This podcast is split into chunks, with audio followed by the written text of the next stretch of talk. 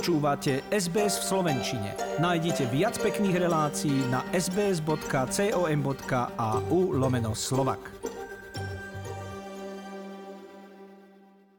Milí priatelia, dvorná dáma rakúskej cisárovnej Alžbety bola Slovenka a narodila sa v obci Staré.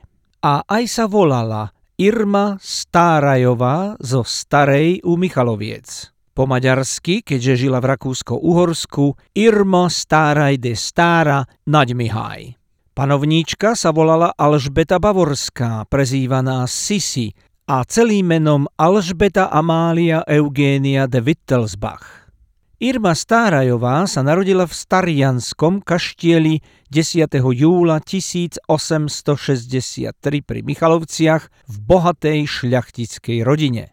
Ich rodinný kaštieľ bol zničený za druhej svetovej vojny. Prakticky im patrili celé Michalovce. Svoje sídlo opustili až po zavraždení Irminho brata Štefana strelou cez okno. Desiatky, desiatky rokov nikto nezistil vraha, ale na smrteľnej posteli sa priznal miestny horár farárovi, že zabil Štefana Stáraja, lebo mu chodil za ženou. Irma Stárajová bola veľmi nábožná, Muži jednoducho nesplňali jej prísne kritériá a nikdy sa nevydala. Stala sa dvornou dámou a pobočníčkou cisárovnej Sisi. Až do svojej smrti v Sobranciach opatrovala krvavú blúzku cisárovnej a dnes je táto blúzka v Budapeštianskom múzeu. Irma sa totiž stala roku 1898 svetkyňou vraždy panovníčky a potom ešte žila 42 rokov v Michalovciach a Sobranciach do svojej smrti v septembri 1940. Pozývací list do Viedne od cisárovnej Sisi dostala roku 1894, keď mala 31 rokov. Panovníčka si Slovenku veľmi obľúbila a menovala ju prvou dámou rádu Hviezdneho kríža. Celé 4 roky od 1894 do 98 Irma sprevádzala Sisi na všetkých akciách po svete. 10. septembra 1898 Irma s cisárovnou zašli k Ženevskému jazeru, kde na Sisi spáchali atentát. Irma ho prežila, Sisi jej zomrela v náručí a okrem krvavej blúzky odovzdala všetky ostatné veci cisárovi Františkovi Jozefovi. Potom sa venovala Irma na rodnom Zemplíne, charitatívnej činnosti a rodinnému biznisu. Jeden z jej potomkov, dodnes žijúci Peter Stáraj, je veľvyslancom Maďarskej republiky pri NATO v Bruseli a viackrát navštívil Michalovce a okolité slovenské dediny. Irma vydala knihu s názvom Posledné roky cisárovnej Alžbety, a pridala veľa svojich spomienok aj po smrti panovníčky o svojom pôsobení v Michalovskom kaštieli. O atentáte pri Ženevskom jazere, kde talianský anarchista Luigi Lucchini bodol Sisi ostrým pilníkom do hrude, Irma Stárajová vo svojej knihe napísala. Najskôr som cisárovnu chránila telom. Muž potom akoby zakopol ale to urobil na oko a bleskovo vyrazil pesťou k cisárovne a vrazil jej niečo do hrudníka.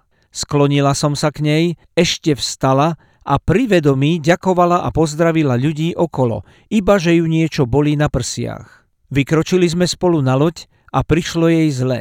Omdlela smrteľne bledá a videla som jej zranenie. Rozšnurovala som jej blúzku a ona ešte z posledných síl sa pýtala, čo sa to so mnou stalo. Objavila som malú trojuholníkovú ranu a krv.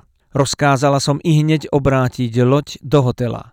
Cisárovná bola už v agónii a po príchode do hotela jej dal kňaz posledné rozhrešenie. O dve hodiny potom už doktor vyslovil to strašné slovo koniec.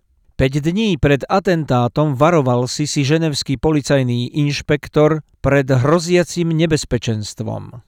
Švajčiarsko bolo plné anarchistov. Cisárovna odmietla osobnú stráž. Atentátnika Lukényho zadržala polícia, jedno jeho bodnutie pilníkom znamenalo 8,5 cm zásah do rebier, časti pľúc aj srdca cisárovnej. Lukény ho nepopravili, dostal do životie, ale roku 1910 spáchal vo vezení samovraždu. Jeho hlavu naložili do liehu a vystavili na výstrahu. Irma Stárajová potom vedno s rodinou pomáhala Michalovciam, postavili nemocnicu, kostol, zrenovovali kaštiel, vybudovali viacero krásnych pamiatok, pivovar, koňskú železnicu a dokonca aj prispeli na Košické divadlo. Žiaľ, mnohé kaštiele zoštátnili komunisti v Československu a po niektorých už nie daní stopy. O ich aktivite a sláve sa možno dozvedieť v Zemplínskom, ale aj Budapeštianskom a Viedenskom múzeu. Páči sa mi? Zdieľajte, komentujte, sledujte SBS v Slovenčine na Facebooku.